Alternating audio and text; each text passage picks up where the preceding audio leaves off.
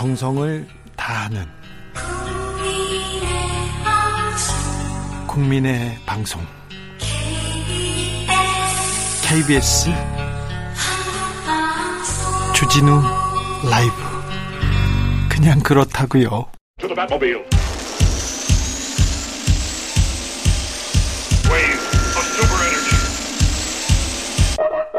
주기자의 1분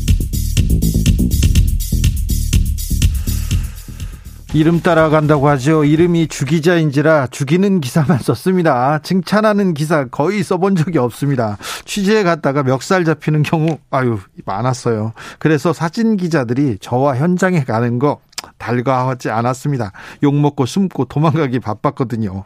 기사 쓰고 욕먹고 소송당하고 그것이 기자의 숙명이라 알고 그냥 그렇게 살았습니다. 제가 한 대형교회 목사에 대한 기사를 썼어요. 그랬더니 100억 원 넘는 소송을 딱 하더라고요. 그때 신도들 수천 명이 몰려와서 주기자를 죽이자 그런 구호를 외치더라고요. 어, 우리 신문사 회장은 싫어했어요. 그 회장이 그 교회 장로였거든요. 싫어할 만하죠. 그런데 독자들과 시민들이 응원해 주셨어요. 그래서 제가 잘 견뎌낼 수 있었습니다. 그때 시민의 편에 서서 강자한테 욕먹는 기사를 써야 더 열심히 써야겠다고 결심했습니다. 소송 비용 많이 들었습니다. 그런데 책을 썼더니 소송비가 마련되더라고요. 신기하게도 그래서 여러분께서는 지금 현직 기자로서 유일하게 베스트셀러의 1위 작가에 오른 사람의 방송을 듣고 계십니다. 자, 오늘이 신문의 날입니다. 기레기도 사람입니다. 현직 기자 10명 중 8명이 댓글 등으로 모욕당하고 있다고 심적 트라우마를 겪고 있다고 하는 기사가 나왔습니다. 댓글이 만 개 넘게 달렸습니다. 아우, 뜨겁죠?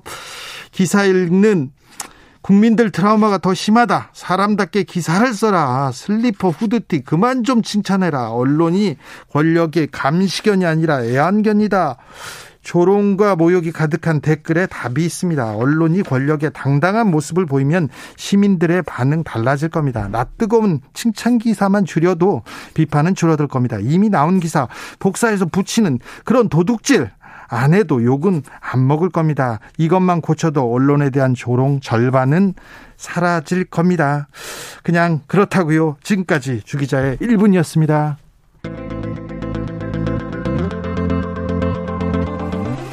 켈리 클락슨 스트롱거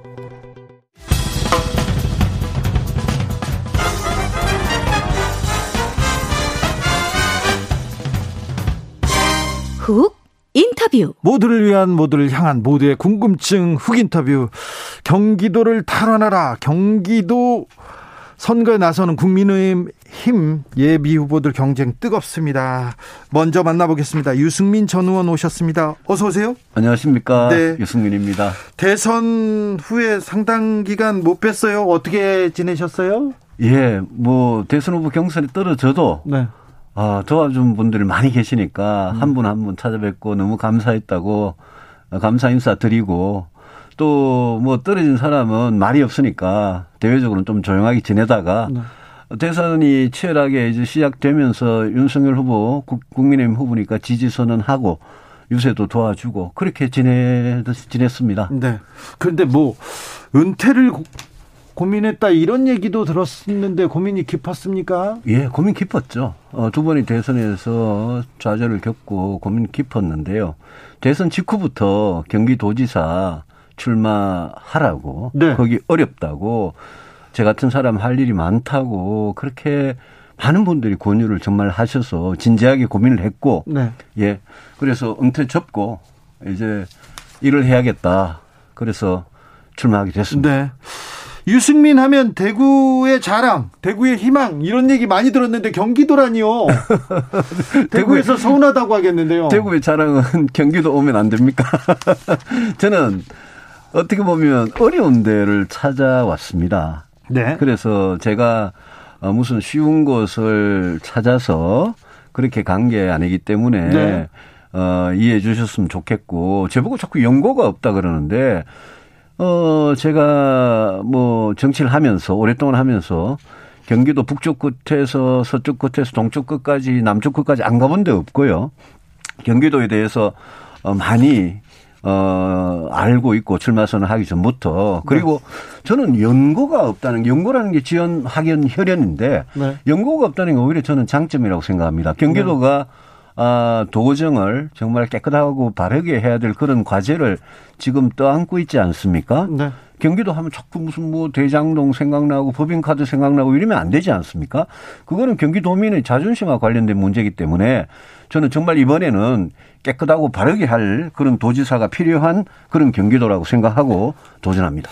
경기도는 뭐 대한민국의 핵심이라고 볼 수도 있고요. 그리고 작은 대한민국이라고도 볼 수 있습니다. 크고 또 경제도 예. 경제 이것도 뭐 넓고 예. 그래서 예. 그래서 아주 이거 여기는 좀 실력 있는 능력 있는 사람이 와야 된다. 경기도 사람들이 그렇게 생각하고 보고 있거든요. 예. 그래서 뭐 유승민을 부르기도 한 겁니다. 예. 그런데 그런데 어 여기 견제가 만만치 않습니다. 우선 당내 견제가 만만치 않습니다. 예. 어, 당선인의 이입 그러니까 인수위에서 대변인을 하던 김은혜 의원이 갑자기 출마 선언했어요. 어, 예. 떤 느낌인가요? 뭐 인수위에 인수 업무에 차질이 생길까봐 솔직히 걱정이고. 네. 근데 어, 김현혜 의원 출마하신 거는 환영합니다. 저는 이번에 국민의힘이 누가 후보가 되더라도 6월 1일 본선이 굉장히 어려운 선거기 때문에 우리 당 안의 경선을 정말 뜨겁고 치열하게 치르는 거 저는 뭐 찬성이고 네. 그런 점에서 김은혜 의원 도전 환영합니다. 그래요? 예. 친윤이 모여서 유승민 떨어뜨리려고 하는 거 아니냐 이런 생각도 있어요. 저는 윤심은 없다. 윤석열 당선인 마음은 그렇지 않을 거다. 라고 저는 뭐 확신을 하고요. 예? 저하고 뭐 이야기를 할 때도 뭐 저한테 네. 처음에 대선 기간 중에는 선배님 꼭 도와달라 그래서 제가 지선언하고 도와드렸고 예? 끝나고 고맙다고 전화하셨고 제가 예? 또 출마 선언하고 전화 드려서 저 출마하게 됐다. 그렇게 아주 뭐 잘하겠다. 꼭 예. 이기겠다. 이런 말씀드리니까 응원한다 그러셨기 때문에 네. 윤석열 당선인의 마음은 아닌데 소위 그, 어, 주변에서 윤핵관이라는 분들이 어, 정말 이렇게 줄 세우기나 뭐 이런 거를 강요하고 그런다면 그런 부분은 조금 자중하시는 게 좋겠다. 오히려 당선인한테 누가 될 수도 있겠다. 네. 그런 생각이 듭니다. 네. 또 다른 도전자가 있습니다. 강용석 변호사. 박근혜 꿈을 이루겠다. 이렇게 얘기하던데. 아, 그분에 대해서는 뭐 우리 국민의 힘 오늘 복당이 안 돼가지고 네. 그래서 제가 뭐 특별히 드릴 말씀은 없습니다. 근데 이게 윤심, 박심 또 민주당에서는 명심 이러면서 이제 누구의 마음을 자꾸 이렇게 파는 거 네. 그거보다는 뭐 제일 중요한 거는 경기도민들 민심이니까 예. 뭐 저도 저는 뭐 유승민이니까 저는 유심이죠 유심. 네. 예. 그런데 자기가 정치하는 사람은 정말 중심을 잡고 확신을 가지고 도민들께 진정성을 가지고 직접 호소를 드려야지 네. 뭐 누구의 이렇게 마음을 팔아서 등, 등에 업고 그렇게 정치하는 거는 도민들께서 조금 자존심이 상하는 문제라고 생각합니다. 그렇죠. 뭐 본인의 능력과 그렇죠. 네, 실력으로 승부해야죠. 예. 네, 맞습니다. 유심히 보겠습니다. 네. 예, 4631님께서 대구 동구 주민입니다. 유승민 의원님 화이팅 하세요. 아유, 감사합니다. 제가 총선 때 대구 취재 많이 갔는데 어, 유승민 의원이 그 동네에서는 또 아이돌입니다. 그런데요, 전임 이재명 경기도지사가 네네. 성남에서 경기도에서 네. 굉장히 그 지지를 받았어요. 지지를 그랬습니다. 받았고 네. 행정가로서 또 예. 능력도 예. 또 보여줬지 않습니까? 예, 그렇습니다. 굉장히 그 코로나 사태 때나 네. 또 여러 가지 일선 행정에서 아주 판단이 빠르고 네. 또 행동력이 뒷받침이 되고 저는 그런 부분은 굉장히 뭐 배울 점이라고 생각을 합니다. 네. 다만 이재명 지사께서 지사 시절에 했던 정책 중에는 제가 도지사가 되면 그거는 또 좀 고쳐야 될 점이 굉장히 많다. 네. 특히 주택 문제, 예. 교통 문제 이런 거 해결 못한 거, 예. 일자리도 민간 기업이 만드는 좋은 일자리 많이 만들어야 되는데 네. 그러지 못했던 거 또 복지하면서 너무 재정을 생각 안 하고 복지를 무원칙하게 했던 그런 부분들 그런 부분들은 저는 뭐 개선해 나갈 생각입니다. 네. 3282님께서 유승민 의원님 윤석열 정권 이루시느라고 수고하셨습니다. 경제 전문가로서 경기도를 희망의 지역으로 저는 지금 경기 북부 파주에 살고 있습니다. 예. 경기 경기 북부 너무 낙후되어 있습니다. 자, 유승민이 꼭 그렇게 하겠습니다. 고맙습니다. 네, 네. 유승민이 경기도에 가면 어떤 예. 게 달라집니까? 일단 경기도가 깨끗하고 바르게 모든 네. 일을 하겠습니다. 네. 그리고 저는 그동안 제가 대한민국 이 경기도가 정말 다양하고 개방적이고 전국에서 모인 사람들이 사는 거기 때문에 네. 정말 대한민국 그 자체입니다. 예. 제가 우리나라의 미래에 대해서 고민해 왔던 많은 정책들을 어 정말 또 그리고 깨끗한 개혁부수 정치를 경기도에서 저는 꼭 꿈을 펴보고 싶습니다. 어, 경기도민들께서 정말 아 도지사 잘 뽑아서 경기도가 살기 좋은 최고의 경기도가 됐다 이런 말을 들을 수 있도록 네. 제가 꼭 예, 잘하겠습니다. 3984님께서 유승민 의원은 경제부총리, 경제총리로 가셔야 되는 거 아닌가요? 아쉽습니다. 이런 의견 연락이 있습니다. 없었습니다. 아, 그래요? 예. 아, 좋은 카드인데 인수위에서 연락 안 왔습니까? 안 왔습니다. 아, 네. 예. 음. 그 당선인의 그 활동 그리고 네. 인수위의 방향은 어떻다고 보십니까? 어, 저는 그 그 좀 조심스럽긴 한데 당선인 시절에 또 정권 초반에 네.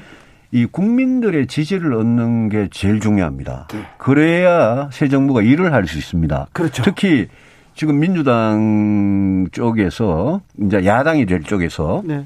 180석이라는 거대한 의석을 2년 동안은 지금 갖고 있는 거기 때문에 법률이든 예산이든 뭐든지 국민 지지가 뒷받침돼야 되는데 솔직히 당선인 지지도가 지금보다 좀 올라가야 됩니다. 네. 그런 점에서 당선인과 인수위가 국민들께서 제일 새 정부에 바라 는 분야들이 있지 않습니까? 그렇죠. 주로 민생하고 관련된 것들입니다. 그렇죠. 집값 잡아달라, 네. 세금 문제, 뭐 무슨 이 일자리 문제 여러 가지 많습니다.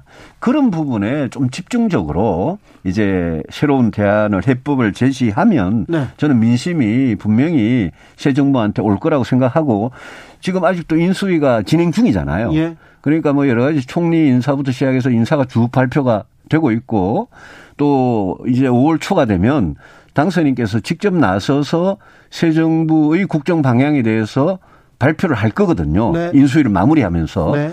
그때 한번 한 봐주시면 네. 저는 그때쯤이면 좀 상당히 국민 지지를 받을 수 있는 그런 새로운 개혁 방안들이 좀 나왔으면 좋겠다. 네. 그런 기대를 가지고 있죠. 아무튼 지금 기대가 가장 큰, 큰 시기인데, 인수면. 그렇습니다. 근데 지금 뭐, 들어섰자마자 MB 사면 그리고 집무실 이전으로 너무 많은 에너지를 써버리지 않았나 이런 예. 생각도 좀 합니다. 그 일리가 있는 지적이고요. 그런 부분들은 저는 인수위가 좀 상당히 유연하게 네. 받아들일 건 받아들이고 해서 방향을 수정해 나가다 보면 네. 저는 정상적인 궤도로 올라갈 수 있을 거라고 기대합니다.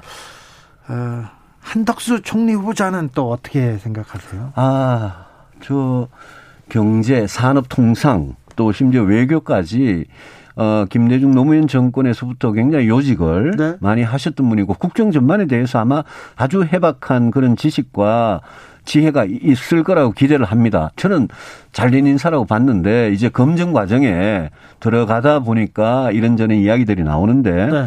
아, 본인이 아마 잘 해명을 국민들한테 하셔야 될 부분이라고 생각하고 예. 당초에 저는 뭐 민주당에서 총리 인준에 큰 문제가 없겠구나 이렇게 생각했는데 네.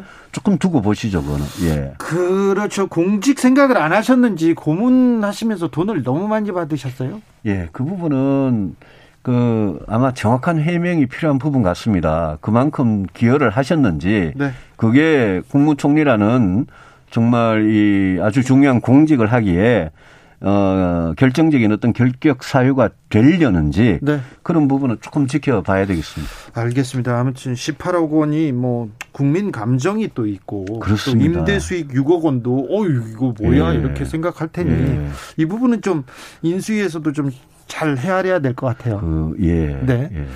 음, 0912님께서 저는 국힘 싫어합니다. 민주당 지지하고.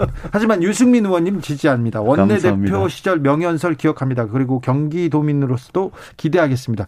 네. 감사합니다. 예. 어, 일부 시민들이나 국민들이 아, 유승민이 보수의 가장 강력한 후보다. 나오면 큰일 난다. 이렇게 생각하는 사람들이 많기도 했었어요.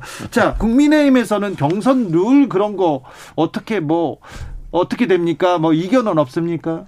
저는 선수고 심판들 정하는 대로 무조건 따를 겁니다. 당장 내일 아침부터 어 경기도지사 예비 후보들 네. 공천관리위원회 면접이 있습니다. 네. 오전에 거기 뭐 가서 면접에 응할 거고 아마 지금 그 이 경선의 시한과 네. 또 공천 확정자 발표를 4월 22일 날 경기도 경우에 한다고 이미 다 정해져 있습니다. 네. 좀뭐 그 스케줄 따라서 열심히 네. 하겠습니다.